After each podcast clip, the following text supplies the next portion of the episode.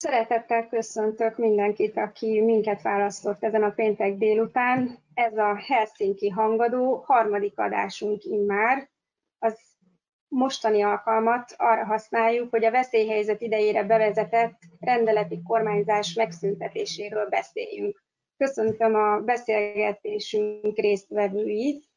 Először is Pardemi Mártát, a Magyar Helsinki Bizottság társelnökét, Kádár András Kristófot, a Magyar Helsinki Bizottság másik társelnökét, Szabó Máté Dánielt, a TASZ szakmai igazgatóját, és Vít Dávidot, az Amnesty International Magyarország igazgatóját. A kormány azt állítja, hogy a célnak megfelelően használták a felhatalmazási törvényt, annyit használtak belőle, amennyire szükségük volt, annyi ideig használták, ameddig kellett.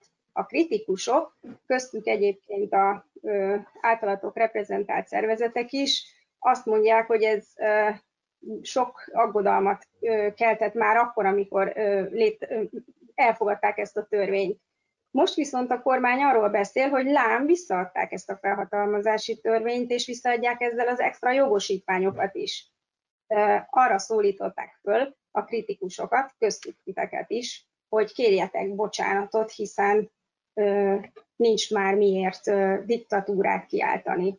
Bocsánatot fogtok kérni? Nézem, hogy kilenc az első megszólaló. Márti, Máté. Én, bizt, én nem szándékozom bocsánatot kérni. Nekem meggyőződésem, hogy, hogy a kormány már a felhatalmazási törvényel is visszaélt a hatalmával, és olyan olyan dolgot vezetett be a magyar jogrendszerbe, amit alkotmányosan nem lehetett volna megtenni, ez már önmagában bűn. De az, ami azóta történt, mióta a felhatalmazási törvényt kihirdették, amilyen minőségű és mennyiségű és tartalmú rendelet született, és ahogy ezeket a szabályokat alkalmazták az elmúlt hetekben, hónapokban, tulajdonképpen olyan jog, jogtiprásoknak voltunk tanulni, amelyek elképzelhetetlenek lettek volna egy normális jogállamban. Nos, ezek egészen biztosan hát nem hogy feleslegessé, de, de lehetetlenné teszik, hogy, hogy, hogy az ember a kritikáit visszavonja. Nagyon súlyos jogsértések történtek, politikai szabadságjogok elképesztő korlátozásának voltunk tanúi, tehát, tehát tényleg megtörtént az, hogy egy tüntetés azért maradt el, mert a tüntetők féltek a, a bírságolástól, mert már olyan, mennyi, olyan összegű bírságokat szabtak ki a tüntetés sorozat korábbi résztvevői számára, egészen odáig, hogy, hogy a kórház kiürítéseknek milyen következményei voltak, emberek milyen helyzetbe kerültek, családok nak kellett ellátni olyanokat, olyan, olyan személyeknek a rokonaikat, akik maguk is ellátásra szorulnak. Ez mind-mind ennek a rendeleti kormányzásnak és ennek a korlátlan hatalomnak a következménye, korlátlan hatalomgyakorlásnak a következménye volt annak, hogy ezeknek nincs valójában semmilyen következménye a politikai felelősségre vonás, sem jogi felelősségre vonás. Úgyhogy azt gondolom, hogy az a tanulsága ennek az időszaknak, hogy nem szabad megengedni, hogy többet ilyen megtörténjen Magyarországon. Még vissza fogunk térni a, ennek a két hónapnak a konkrét intézkedéseire, hogy ez alatt a törvény alatt milyen intézkedések születtek, de kérdezem a többieket, hogy most megtudtuk, hogy a TASZ nem kér bocsánatot, a Helsinki Bizottság, illetve az Amnesty bocsánatot kér. András? Azt gondolom, igen, szóval hogy megkérdezném a jogalkotókat, megkérdezném a kormányzatot, hogy ők bocsánatot fognak-e kérni például az ügyfelünktől, akit egy teljesen egyértelmű véleménynyilvánítás Facebookos bejegyzés miatt hajnalban rángattak ki az otthonából, és vittek be kihallgatni. Hát ugye, amikor ez a felhatalmazási törvény megszületett, akkor pontosan azt a fajta visszaélést vetítettük előre, pontosan azt gondoltuk, hogy ennek a normának a rendkívül rossz minőségéből, illetve a véleménynyilvánítás elfolytására hát lehetőség, nem tudom, hogy irányuló vagy lehetőséget adó megfogalmazási módjából pontosan olyan visszaélések fognak következni, amilyenek bekövetkeztek. Úgyhogy akkor visszakérdeznék, hogy vajon a, a képviselők, akik igent nyomtak, a beterjesztők tervezik-e, hogy bocsánatot kérnek, az érintettektől, meg az egész magyar társadalomtól, úgyhogy az, a, az az álláspontunk nekünk is, hogy nincs miért bocsánatot kérnünk. A kritikák jogosak voltak, és hát az a helyzet, hogy itt azért fontos, hogy amikor azt mondja valaki, hogy lássátok, én jó király vagyok, tessék, visszaadom a hatalmat, akkor az a kérdés, hogy hogyan kerültél te abba a pozícióba, hogy egyáltalán ez, ez a kérdés így merüljön fel, hogy visszaadod-e majd, vagy sem. Mert a jogállamnak az a lényege, hogy a hatalomgyakorlókat kontrollálni lehessen, ahol az ő jó indulatán múlik, hogy, hogy visszakapja-e a, mondjuk a népképviseleti szerv a, kor, a kontroll lehetőségét, ott komoly probléma van akkor is egyébként, hogyha ezért vagy azért, de végül visszakerül a kontroll lehetősége. Dávid? Én is gondolom adja magát a, a kérdés, hogy az Amnesty International bocsánatot fog-e kérni. Nem, hogy, nem, hogy bocsánatot nem kérünk, hanem mi... Volna. nem. hanem, hanem tényleg azt, azt gondoljuk mi is, hogy annak kell bocsánatot kérnie, aki ezt a két, két és fél hónapos időszakot arra használta fel, hogy, hogy emberek alapvető jogait korlátozza, illetve a magyarországi jogállam intézményeit ássa alá, és nagyon sok példa elhangzott, de azt hiszem, hogy még egy nagyon kirívó az a, a transzneműek jogi elismerésével kapcsolatos kérdés. Tehát azt, azt gondolom, hogy, hogy bocsánatot annak kell kérnie, aki gyakorlatilag ok nélkül lehetetleníti el emberek életét a, a, a veszélyhelyzet, veszélyhelyzet alatt.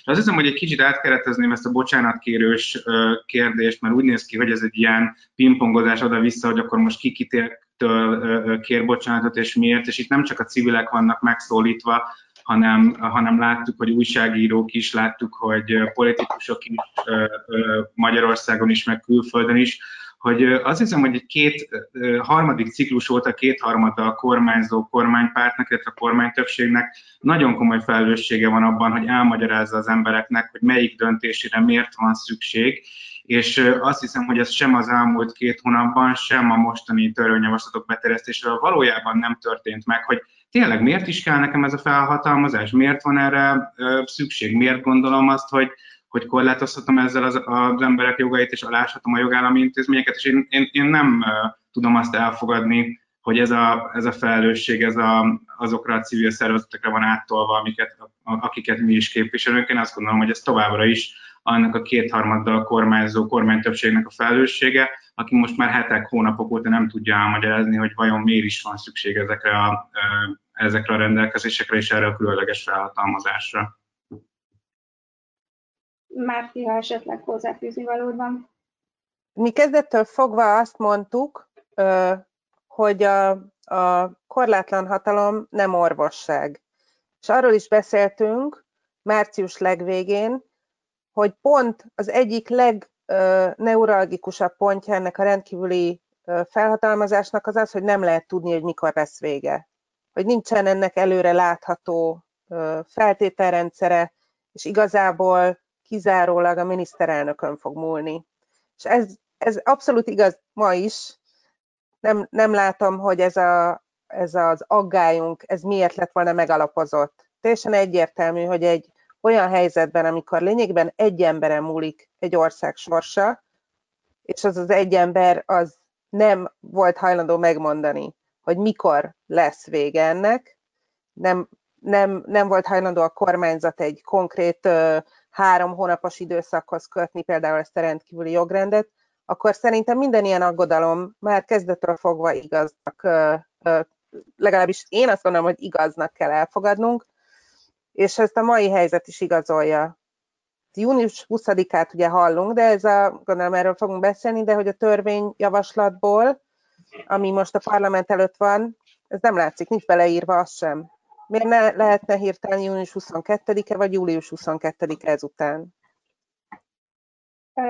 Nem mindegy, hogy mi van beleírva, hiszen sok, sokan azt mondják, hogy nem ke, már csak amiatt sem kell diktatúrától tartani, hiszen eddig is kétharmaddal kormányzott a kormánypárt, a miniszterelnök szavától függ egy csomó döntés, miért lenne szüksége extra felhatalmazásra, hiszen egyébként csak időt nyer vele valamennyit, de ugyanúgy a kétharmados felhatalmazásával át tud tolni mindenféle rendeletet, ahol, ahogy, ahogy erre látunk számtalan példát, és most szándékosan közvetlenül a, a karantén veszélyhelyzet előttről hozok egy példát, a börtön zsúfoltsággal kapcsolatos kártérítések okán a visszaélések megszüntetése miatt egy olyan törvényt alkotott, amely lényegében a országgyűlés eszköztárával a bírói döntések fölé helyezi a végrehajtásokat. Az a kérdésem csak, hogyha ezt meg tudta tenni mindenféle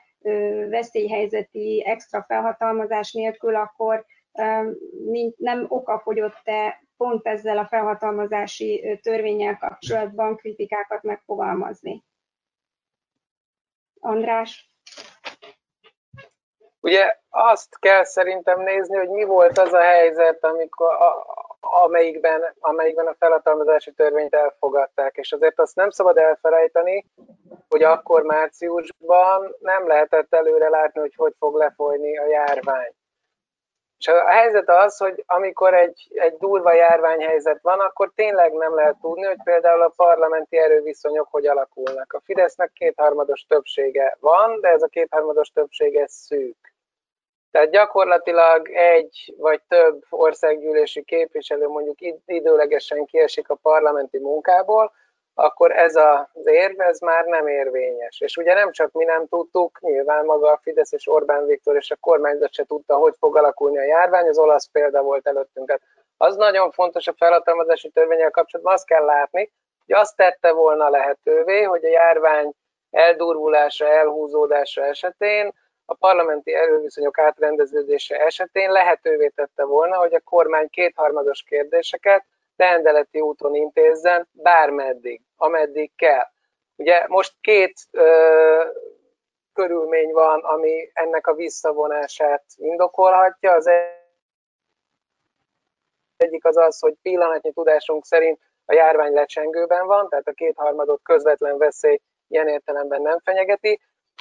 A másik pedig az, hogy a nemzetközi vízhangja ennek az intézkedésnek valószínűleg erősebb és, és, és rosszabb volt, mint amire számítottak, hogy egy járványhelyzetben lesz. Tehát az a tény, hogy most ez a felhatalmazás, ha úgy dönt, ugye, hogy az előttem szólók elmondták, ha úgy dönt a miniszterelnök, hogy visszakerül, akkor azért ez nem azt jelenti, hogy azok az aggályok, amik ezekkel kapcsolatban megfogalmazottak, vagy azok az indokok, amik akkor érvényesek voltak, azok, azok nem állnak fönt. Csopia? Akkor beszéljünk egy kicsit erről a visszavonásról. Ugye Márti már említette, hogy ebben sincsenek konkrét időpontok. Akkor tulajdonképpen ez nincs is igazán visszavonva? Tehát hogy néz ki ennek a visszavonásnak a tartalma? Máté. Hát most még egyáltalán nincsen visszavonva, hiszen egy törvényjavaslat van, ami hatályon kívül helyezi a felhatalmazási törvényt. Pontosabban azért ezt látni kell, hogy a felhatalmazási törvénynek az egyik kritikus részét helyezi csak hatályon kívül, egy másikat pedig átment a következő időszakra, és, és megtartja az örökké valóságig. A felhatalmazási törvény két felhatalma, kétféle felhatalmazás is tartalmazott. Egyrészt felhatalmazta a kormányt arra, hogy bármilyen a veszélyhelyzettel összefüggésben bármilyen kérdésben rendeletet bocsásson ki, ne csak azokban a témakörökben, amelyeket az országgyűlés előre a katasztrófa védelmi törvényben meghatározott. És tartalmazott egy olyan felhatalmazást is, ami arra hatalmazta fel a kormányt, hogy 15 napon túl is hatályban tartsa a rendeleteit. Ez utóbbi, ez nem marad meg, viszont az előbbi felhatalmazás az megmarad. Tehát, ha úgy tetszik, akkor nincs valódi visszavonás. Ha később kihirdetésre kerül egy újabb veszélyhelyzet, akkor ez a könnyebbség a kormány számára, hogy tulajdonképpen bármilyen életviszonyt átszabhat, akár kétharmados törvényeket is megváltoztathat tartalmilag rendeletekkel, az, az továbbra is a rendelkezésére fog állni. A, ennek a törvénynek, amiről, vagy törvényjavaslatnak, amiről beszélünk, egy másik pontja, vagy egy másik része pedig arról szól, hogy a, a, felkéri a kormányt, hogy vonja vissza, vagy vessen véget a, a veszélyhelyzetnek. Ez tulajdonképpen továbbra is a kormány kompetenciája, egyébként ez következik az alaptörvényből is. Meg meglehetősen bizarr az, hogy a kormány egy ilyen óvatos óhajt fogalmaz meg a, a kormány számára, vagy az országgyűlés egy ilyen óvatos óhajt fogalmaz meg a kormány számára, annak a kormánynak a számára, amelynek ő a végrehajtója, és amely, amelynek ő, vagy, vagy amely, amely, amely a végrehajtó hatalom országgyűléshez képest, tehát amely felett tulajdonképpen, tulajdonképpen kötelező döntéseket kellene hozni az országgyűlésnek. Ez is tulajdonképpen mutatja a valódi erőviszonyokat a, a, a kormány és a népszuverenitás megtestesítője az országgyűlés között.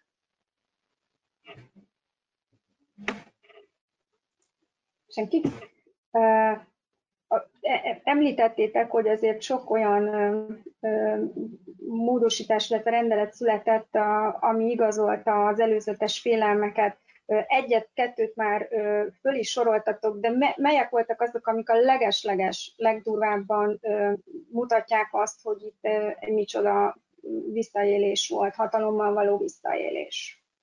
Gondolok itt a kórházi ágyak kiürítésére, ami így a leginkább félelmeket gerjesztettek az emberekben, de amit András említett, hogy éjszaka kellős közepén kirángattak valakit a lakásából egy Facebook komment miatt, szóval próbáljuk összeszedni egy picit, hogy pontosan milyen döntések születtek ez alatt a felhatalmazási törvény alatt, és melyek voltak a leginkább sértőek.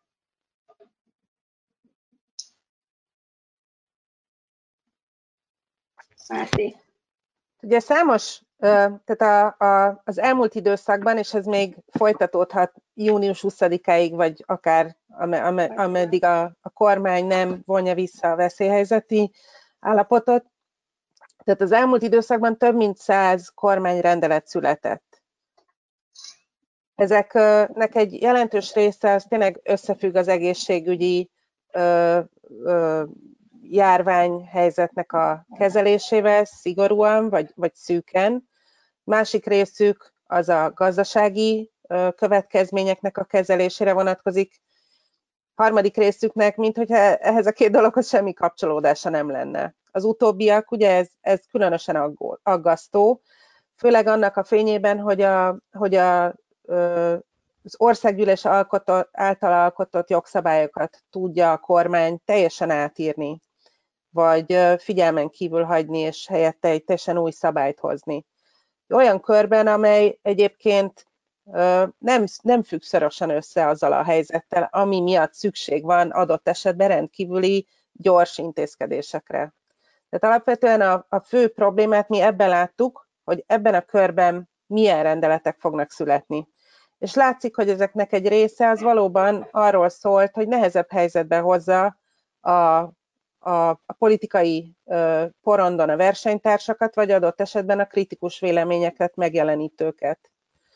A másik része az, az a gazdaságban hozta helyzetbe azokat, akik adott esetben egyébként is már előnyöket élveztek, és a kormányzati megbízásoknak, a, a, a költségvetési forrásoknak a, a elosztásánál jelentősen élveztek.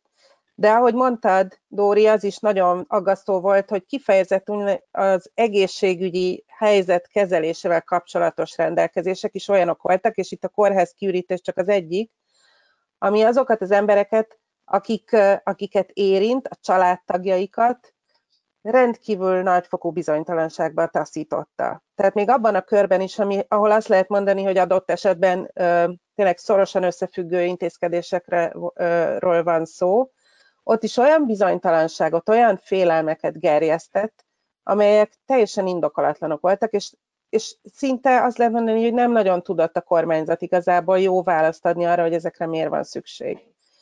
És ez mindegyike, mind a három kör nyilván különböző módon érinti az embereket, de ha véleményt nem lehet kifejezni, hogyha a politikai uh, porondon a, a, a, a versengés válik nehezebbé, hogyha a gazdasági erőforrások egyre inkább azt szolgálják, hogy a kormányzat vagy a hozzá közel állók maradjanak hatalomban, és ráadásul még az egészségügyi ö, kiszámíthatatlanságot és bizonytalanságot is növelik, akkor azt, azt kell mondani, hogy igazából mindegyik rendelet csoportnak a, a kapcsán felmerülnek súlyos aggályok.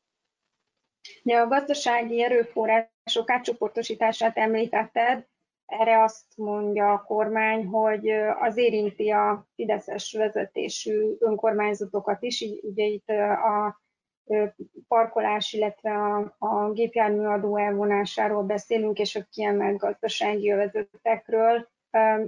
Mi ez, mi a, ez olyan, ami hát ugye egy közös teherviselés, hogyha az állam bevételei, illetve a központi költségvetés költség, költségvetésbe kevesebb folyik be, akkor el kell osztani a terheket, és az önkormányzatoknak is be kell szállniuk ebbe, mondhatja a kormány erre. Mi ebben ez a rendkívüli, a rendkívüli helyzet indokolja azt, hogy ilyen döntéseket meg kellett hozni, nem az, hogy ki az ország vezetője, és milyen hatalomgyakorlással szeretne minél több vagyonhoz jutni.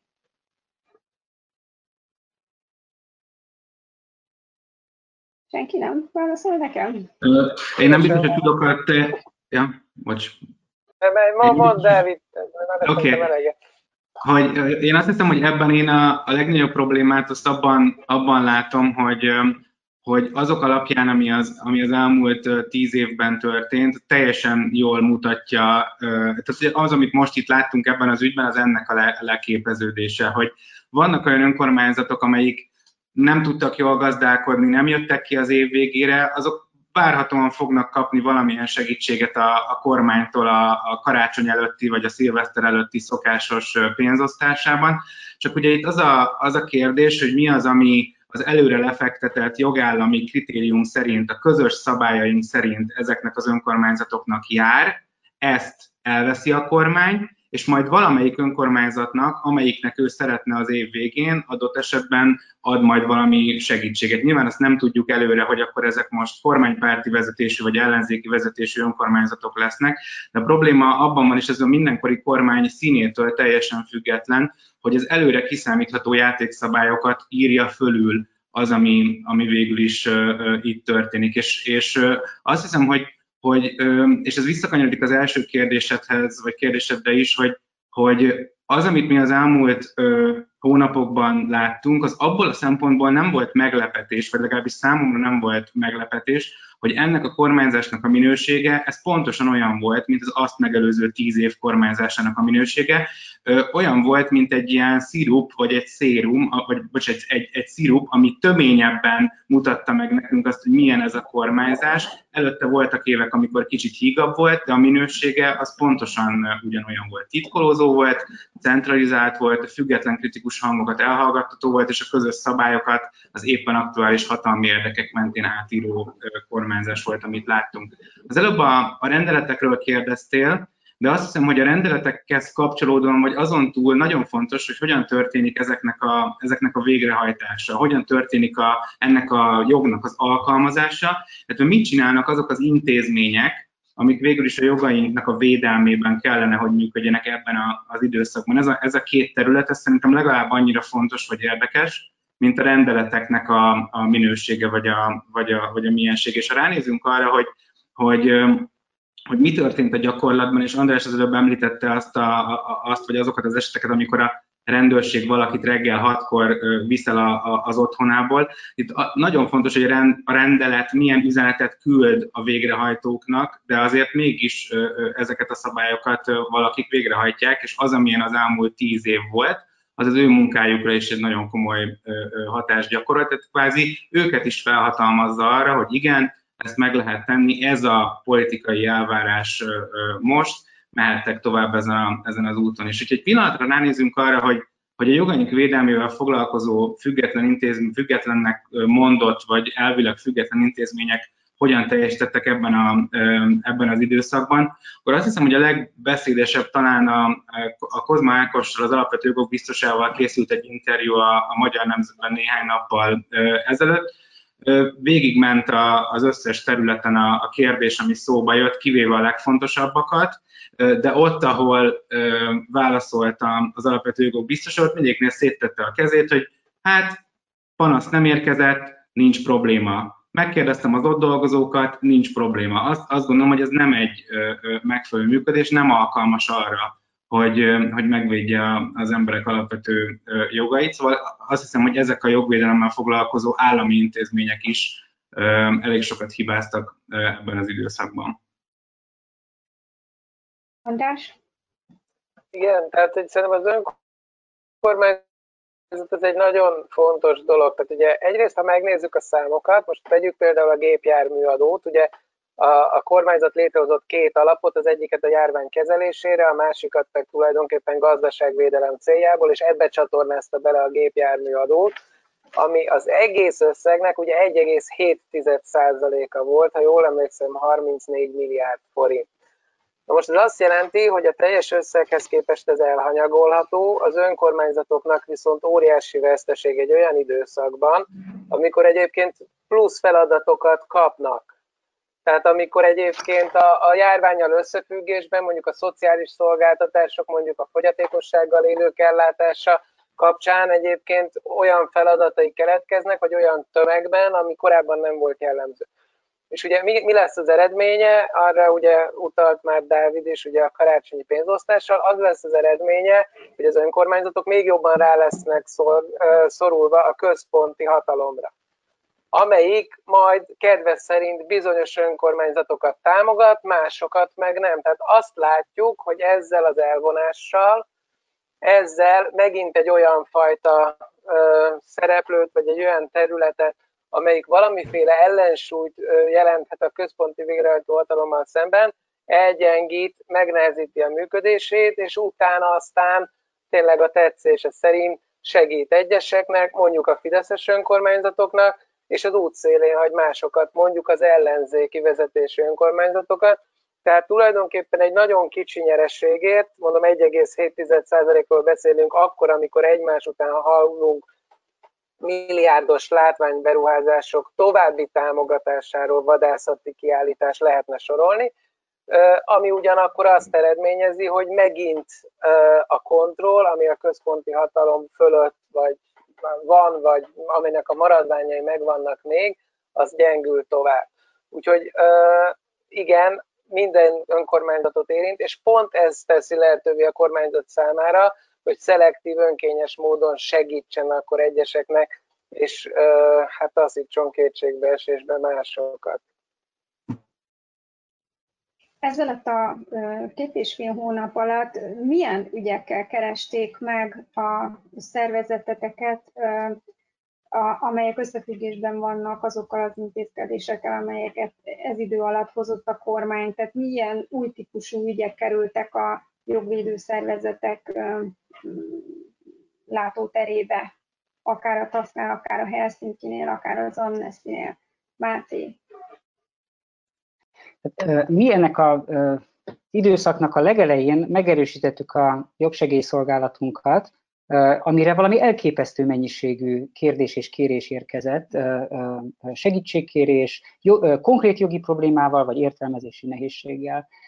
Ezek, ezek nagyon-nagyon különbözőek voltak, de és itt tényleg több ezres nagyságrendről beszélünk.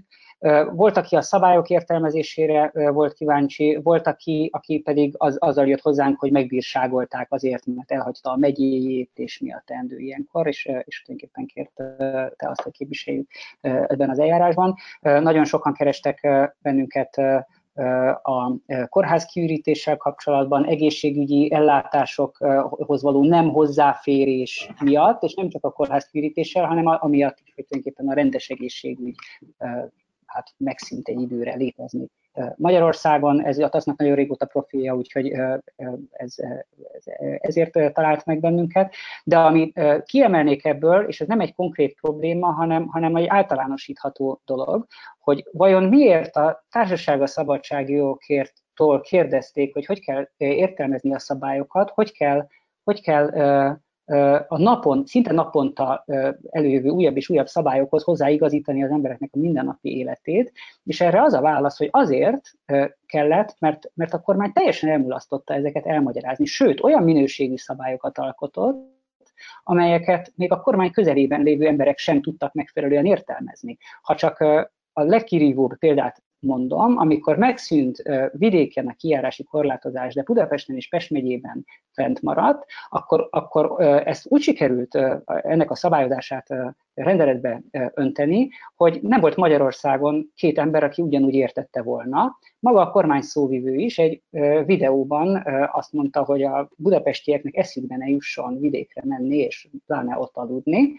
Majd, majd egy héttel később a kormány egyik minisztere mondta, hogy ezt nem is így kell érteni, de közben eltelt egy hét, amíg a polgárok teljes bizonytalanságban voltak, és voltak emberek, akiket meg is bírságoltak rendőrök azért, mert elhagyták a megye területét, és aztán jöttek hozzánk a bírságolással. Tehát ez egy, ez, egy, ez, egy, ez egy nagyon rossz minőségű, nagyon fejetlen jogalkotás volt, ami nagyon komoly jogbizonytalanságot eredményezett a polgárok számára, és ez volt az, ami szerintem ezt a nagyon nagy igény szülte, a jogvédő szervezetek irányában, én ebből a TASZ ügyforgalmi statisztikáiból látom, hogy, hogy nagyon-nagyon sok embernek volt szüksége nagyon sokféle segítségre. Márti? Mi is rögtön a, a március 13-a után, miután nagyon gyorsan átálltunk arra, hogy otthonról dolgozzunk, tartottunk egy megbeszélést, mert azt éreztük, hogy, hogy itt a Helsinki Bizottságnak is adott esetben minden erőforrását, emberi tudását és, és lehetőségét mozgósítani kell azért, hogy, hogy ebben a helyzetben is tudjunk segítséget nyújtani. Ez azt jelentette, hogy, és ez azt hiszem a többi szervezetekre is igaz, hogy tényleg minden, minden munkatársunk erőn felül teljesít, és sokkal többet dolgoztunk, mint, mint, mint amit eddig.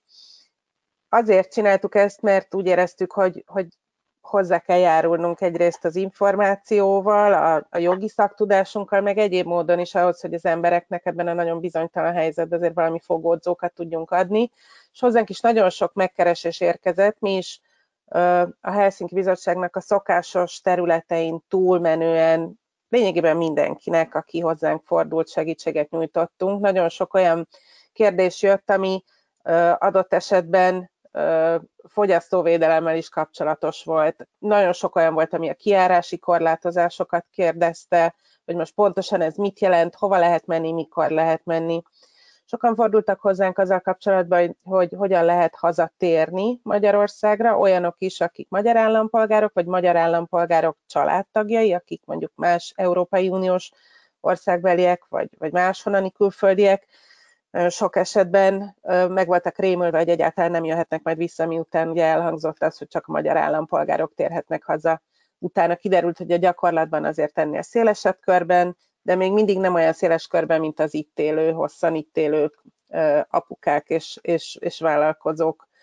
Nagyon sokan kértek tőlünk segítséget szabálysértési ügyekben, ugye a rémhírterjesztéssel kapcsolatban is a, az egyik nagy nyilvánosságot kapott ügyben a Helsinki Bizottság jogi képviseletet biztosít.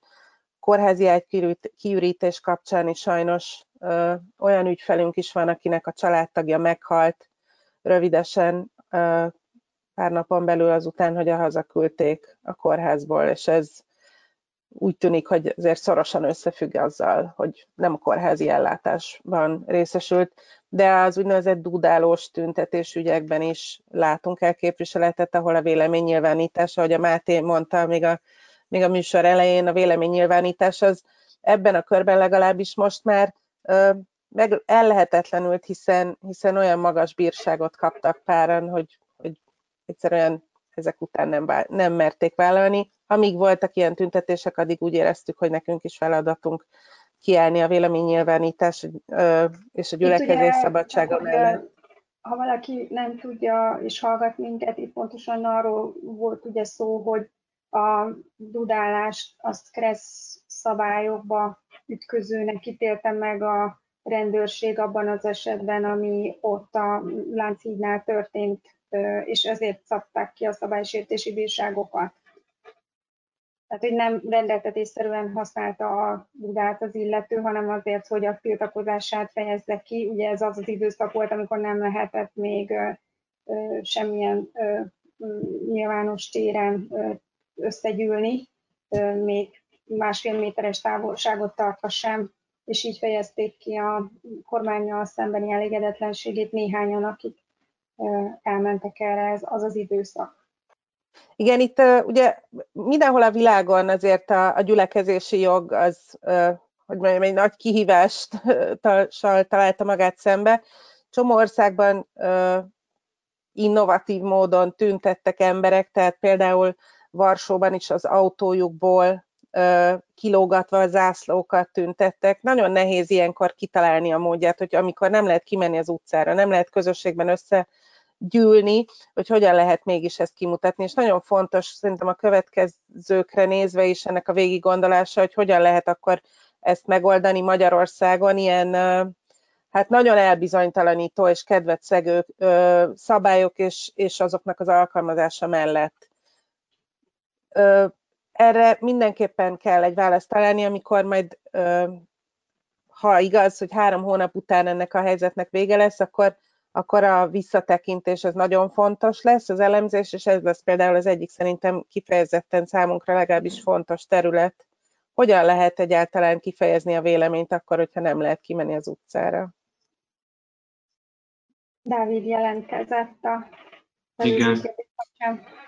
Igen, mi, mi is kaptunk nagyon-nagyon sok megkeresést, hasonló témákban, más témákban is, például munkajogi kérdésekkel kapcsolatban, vagy, vagy ilyen idegenrendészeti kérdésekkel kapcsolatban is nagyon sok a bírságolásokkal kapcsolatban, vagy a, a dudálós tüntetéses bírságolással kapcsolatban is kaptunk több megkeresést. És az a helyzet, hogy az Amnesty Magyarországon nem végez jogi segítségnyújtást, tehát ebben az értelemben mi konkrét jogi képviseletet nem tudtunk nyújtani, de egy sor olyan területen, ahol, ahol az állampolgároknak igazából az volt a kérdése, hogy hogyan érinti ez őket a jövőben, hogyan kell értelmezni azokat a szabályokat, amiket éppen elfogadtak. Ezekben a kérdésekben tudtunk nekik segíteni ebben az időszakban is, és ahogy a Márti az előbb mondta, mert ez, ez egy nagyon sok területen ez, ez folyamatos tanulás volt mindannyiunknak azok, azokban a kérdésekben, ahol nincsen a szervezeteknek olyan nagy tudása, vagy nem halmozódott fel az elmúlt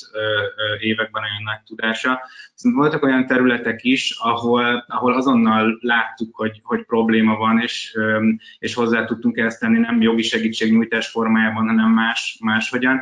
Nem beszéltünk még itt arról, hogy a, az úgynevezett digitális munkarendre való átállás az hogyan érintette a, a közoktatásban tanulókat, és itt, itt nagyon-nagyon komoly problémák vannak, amik azt hiszem, hogy kicsit kevésbé jelentek meg a, a köztudatban, de az hogy, az, hogy több tízezer fiatal esett ki a közoktatásból hónapokra, és hogy ezzel mennyire nem foglalkozik az oktatási kormányzat, az egy, az egy nagyon, nagyon fontos probléma, illetve ott, ahol sikerült a digitális oktatásra való átállás, ott se voltak ennek mindig meg a, a feltételei, de nem csak tárgyi értelemben, hanem hogy például a tanárok mennyire voltak tisztában, a, tisztával, a, bocsánat, tisztában azzal, hogy, hogy milyen videókat kérhetnek például be a diákjaiktól, hogy, hogy lehet-e kérni felvételt, 16 éves lányokról otthoni tornagyakorlat közben, és, és ezek, az ezzel kapcsolatos adatvédelmi és, és egyéb aggályokat, és, és ezzel kapcsolatban is sor megkeresést kaptunk, és, és próbáltunk segíteni a, a, az érintetteknek. Egy másik terület, ahol, ahol ahol viszonylag sok kérdést kaptunk, és próbáltuk elmagyarázni, hogy ez hogyan érinti a, a, az állampolgárokat.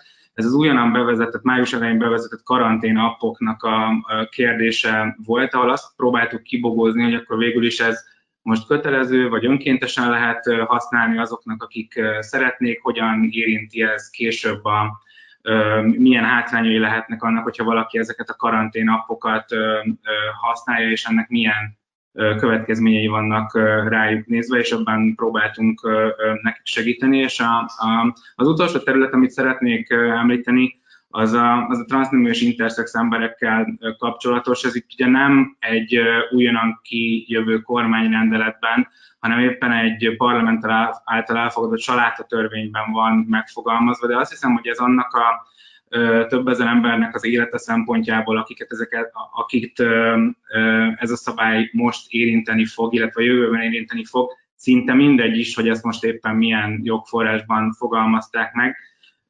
Ezzel kapcsolatban pedig Magyarországon is és, és regionális szinten is egy kampányt indítottunk, amiben azt próbáljuk elérni, hogy Kozma Ákos az alapvető jogok biztosan vigye el ezt a kérdést az alkotmánybíróságra, mert azt gondoljuk, hogy teljesen egyértelműen alaptörvényellenes az az új szabály, ami a saláta törvényben szerepel, ami elveszi a, a transznemű emberektől a nem változtatási jogát, és ezzel meg gyakorlatilag ellehetetleníti a, a, az életüket. Szóval ez a, ez a kampány ö, ö, most indult azzal, hogy kihirdették a törvényt a, a magyar közlönyben, és, és arra kérünk mindenkit, hogy hogy írjon egy levelet Kozma Ákosnak, és kérje őt is arra, hogy hát végül is végezze a dolgát, végezze a munkáját, vizsgálja meg ezt a törvényt, és vigye az alkotmánybíróságra. Azt tudod magyarázni valamivel, hogy ezt a transzneműek jogfosztását miért éppen itt a vészhelyzet alatt, veszélyhelyzet alatt csomagolta be a kormány? Egy... Mhm.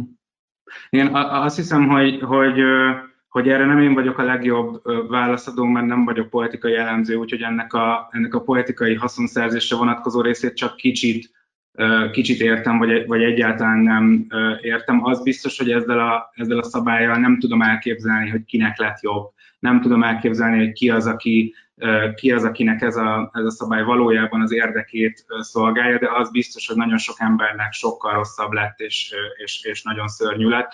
És úgy, úgy tűnik nekem, hogy ez egy ilyen szimbolikus kormányzati politikának a, a része. Az a, az a homofóbia és transzfóbia, amit az elmúlt években uh, láttunk, amiben, aminek keretében például a, az országgyűlés elnöke a, az örökbefogadásra vágyó uh, azonos nemű párokat pedofilokhoz uh, hasonlította, vagy azt mondta, hogy, hogy, hogy a meleg párok nem normálisak. Ez a ez a diskurzív politika, ez most tudni, úgy tűnik, hogy kormányzati politikává változott, és, és azt hiszem, hogy jövőben is várhatunk ilyen szabályokat.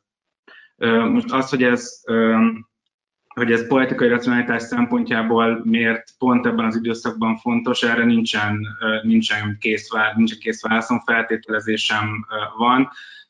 Azt hiszem, hogy nagyon kapóra jön minden helyzetben egy, egy ilyen morálisan megosztó téma, amire jogvédő szervezeteknek nyilván reagálniuk kell, és nem csak jogvédő szervezeteknek, hanem nemzetközi szervezeteknek is, hiszen mindannyian az emberi jog védelmével foglalkozunk, hogy aztán lehessen ránk mutogatni, hogy na hát a válsághelyzetben mi semmi mással nem foglalkoztunk, mint a transznemű emberek védelmével. Hát az előbb lehetett hallani azt, hogy hogy a TASZ is és a Helsinki és az Amnesty is mi minden sok témával foglalkozott emellett, de hát persze, hogy kiállunk a, a transznemű emberek mellett is, ha éppen az ő jogfosztásukról van szó. Szél Bernadett független képviselő kikérte és meg is kapta Kásler Miklósnak azon levelét, amelyben a, a kórházi ágyak kiürítésének részleteiről, részleteivel kapcsolatban utasítja a kórházakat. Itt megjelenik megyei bontásban is a kiürítésnek a parancsa. Az a kérdésem, hogy ha ez már megvan és nyilvánosságra került, akkor miért van a Helsinki mégis perben az emmivel? Amikor kikértük, akkor még nem volt, és aztán azt a választ kaptuk, hogy ez egy döntés előkészítő irat, ami azért vicces, illetve bizarr vagy groteszk, mert ez maga a döntés. És az, az a helyzet, hogy szerintem elvi kérdésé válik innen az, hogy egy ennyire súlyos döntést egy ilyen súlyos következményekkel járó, szakmailag nagy valószínűséggel megalapozatlan döntést eltitkolhat-e, vagy megpróbálhat-e eltitkolni egy állami szervezet, és az az álláspontunk, hogy nem. Tehát azért kell végigvinni ezt az eljárást, hogy a bíróság megállapítsa azt, ami szerintem józan észre megállapítható, hogy amikor egy ilyen súlyos áldozatot kér a kormányzat a társadalomtól, akkor az a minimum, de az abszolút, abszolút minimum, hogy legalább a döntést magát megismerhetővé teszi, ha már a döntési folyamatot igyekszik minden módon átláthatatlanná tenni. Tehát ennek egy elvi oka van innentől. Máté, mert ez a kérdés ez nyilván nem hozzám ö, ö, lett címezve, mert nem indítottuk ezt a pert, viszont mi szeretnénk indítani egy másik pert, ami viszont az azért való felelősségről szól, ami, ami, ami ezen utasítás következtében történt, illetve az utasításért való felelősségért. És ez egy nagyon delikát kérdés, és akkor most egy nyilvánosságban is meg tudom osztani, hogy milyen, milyen nehézségei vannak annak a jog, jogvédő szervezetnek, aki egy, egy stratégiai pert felépít, hogy kit pereljen, és nehogy olyan, olyanon csattanjon a, az ő perének a következménye, aki elsősorban jogi értelemben felel, de morálisan kevésbé felel, mert egy utasítást hajt végre, akkor, amikor, és, és, és kényszerhelyzetben van. Tehát amikor a kórház kiürítések áldozatai nevében, vagy őket képviselve pert építünk fel és, és indítunk, akkor nagyon fontos, hogy arra figyeljünk, hogy az ne csak a kórház igazgatók és azon orvosok ellen irányuljon, akik a legvégsőbb döntést meghozták, hanem a felelőssége, annak a felelőssége is érvényesüljön ebben a perben, aki az utasítást adta, és olyan helyzetbe hozta ezeket az embereket, hogy csak rossz döntést tudtak hozni. Mi a véleményetek arról, hogy ma reggel a Orbán Viktor miniszterelnök szokásos reggeli rádióinterjújában bejelentette, hogy nemzeti konzultáció fog indulni a koronavírusról és a gazdaság újranyitásáról. Nyilván érinteni fogja azt ez a konzultáció, hogy hogyan látják a polgárok azt a rendkívüli veszélyhelyzetben hozott intézkedés sorozatot, ami mögött állunk már. Mit gondoltok erről? Dávid, András, Márti. Márti. Tehát nyilván nagy, nagyon fontos egy kormányzatnak a, a, az ország lakosságával, nem csak a választók, hanem a lakossággal párbeszédbe uh, elegyednie mindig. Tehát, hogy, hogy, hogy tudni, hogy az embereket mi foglalkoztatja. Ennek egy, egy furcsa módszere a nemzeti konzultáció, be volt ütemezve egy nemzeti konzultáció az év elejére, ez úgy látszik elmaradt, azok a kérdések azok már nagyon helyesen egyébként, de a kormányzat számára sem relevánsak már. Ez is megmutatja azt, hogy ez semmi más igazából, csak egy, egy, egy ilyen kommunikációs eszköz. Ez nem a hallgatásnak, a vélemények meghallgatásának az eszköze, hanem a vélemények vezérlésének és torzításának az eszköze. De nagyon költséges is egyébként. Én azt gondolom, hogy ezt körülbelül így lehet értékelni. Nyilván nagyon fontos arról beszélni, nekünk is, és felelős feladatunk is, és jogunk is beszélni, hogy milyen volt az elmúlt három hónap, majd amikor június 20-a után véget ér a veszélyhelyzet, és értékelnünk kell. Reméljük, hogy legalább akkor a lehetőség lesz mindenkinek, aki ebben az értékelésben szeretne részt venni, mint a, mint a kormány propaganda kérdőibennek a, a, a, a felületei. Én tényleg nem nagyon látom másnak, mint annak, hogy, hogy egy jó reklám legyen a kormányzat számára egy olyan térben, ahol egyébként más véleményeknek a megjelenítése az egyre nehézkesebb. András Dávid?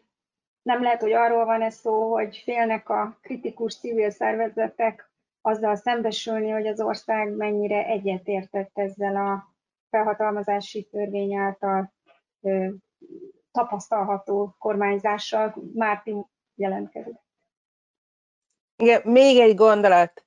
Tehát a kritikus civil szervezetek is minden elképzeléssel ellentétben nagyon örülnek annak, hogyha egyébként a Magyarországon élőket nem sújtotta az egészségügyi krízis olyan szinten, mint mondjuk lehetett volna. Tehát azok az intézkedések, amelyek például a, a, a, a távolságok megtartására, vagy az intézmények bezárására vonatkoztak, azok, azokat is értékelni kell, de valószínűleg ezeknek nagyon is indokolt volt az alapja. Mindenképpen mi is ugye azt szeretnénk, hogyha biztonságban és az egészségügyi állapotunkat megőrizve, sőt javítva tudnánk ebből kijönni. De azért egy csomó más dolog is történt. És ezzel a három hónap alatt olyan sok minden más is történt, plusz még az egészségügyi vetületei is ennek a, ennek a, ennek a teljesen váratlan világjárványnak, amivel foglalkozni kell.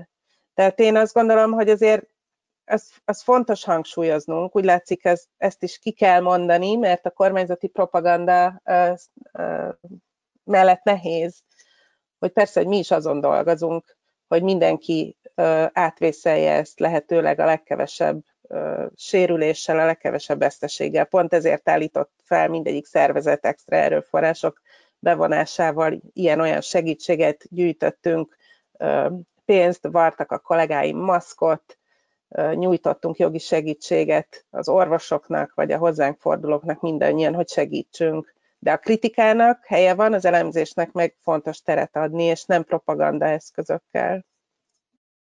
Dávid.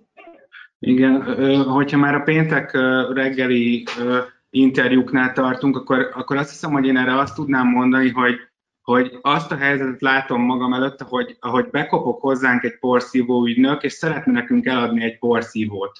És mi ebben a pillanatban nem azt mondjuk, hogy nem kell takarítani, hanem azt mondjuk, hogy de kell takarítani, de adjál légy szíves a porszívóhoz egy olyan garancia levelet, ami legalább két évre szól hogyha elromlik, akkor tudjunk hozzád menni még egyszer, hogy na jó, akkor mi a helyzet, akkor, akkor vagy javítsd meg, vagy kérünk egy másik porszívót. És ez a porszívó ügynök úgy tűnik, hogy ezt a garancialevelet nem szeretné odaadni, mert azt mondja, hogy hát hidd el nekem, hogy az enyém a legjobb porszívó a világon. Hát én azt hiszem, hogy elég kevés ember van, és szerintem ebben azt hiszem, hogy a társadalmi többség az a mi álláspontunkon van, hogy nem veszünk olyan porszívót egy, egy porszívó ügynöktől, aki nem tud legalább egy garancialevelet mellé állítani. András, záró gondolat. Én átadnám a lehetőséget a Máténak így a kiegyensúlyozottság jegyében, mert ugye Máté a Helsinki álláspontot elmondta, szerintem úgy korrekt, hogy akkor Máté zárhasson. A nemzeti konzultáció propagandisztikus jellegét jól megmutatja azt, hogy senki nem fogja megkérdezni a polgároktól, hogy egyetértenek-e azzal, hogy a rendeleti kormányzását a lehetőséget politikai leszámolásra használták. Ha senki nem fogja megkérdezni a polgároktól, hogy egyetértenek azzal, hogy ezt a lehetőséget az információs áramlás korlátozására használták. Az sem, hogy alapvető jogok súlyos korlátozására használták. És az sem, hogy az Európai Unió jogrendszerével való konfliktust is létrehozták ebben. Ha ilyen kérdések is szerepelnének egy ilyen nemzeti konzultációban, akkor ez valószínűleg egy kiegyensúlyozottabb és normálisabb eredmény lenne, de ilyen kérdéseket nyilván nem tesznek fel a nemzeti konzultációban. Tudjuk, hogy ezek olyan irányított kérdések, amelyekben meg csak az lehet az eredménye, ami a kormány számára kedvező, és ezt ilyen módon helyén is kell kezelni. Nagyon szépen köszönöm ezt a beszélgetést nektek. Köszönöm Önöknek, hogy velünk tartottak. Ez a harmadik Helsinki hangadó volt. Záró gondolatként annyit tudnék hozzáfűzni, hogy érdemes lenne egy, egy-két hónap múlva újra nyitni ezt a kérdést, amikor látni fogjuk azt, hogy ezt a különleges jogrendet, ezt valóban befejezte a kormány, vagy csak újra csomagolta Köszönöm még egyszer Pardevi Mártának és Kádár Andrásnak a Helsinki Bizottságtól, Víg Dávidnak, az Amnesty International Magyarországtól és Szabó Máténak a TASZ-tól, és köszönöm, hogy velük, velünk, voltunk, velünk voltak. Én Ónodi Molnár Dóra vagyok. Minden jót, viszont hallásra, viszontlátásra.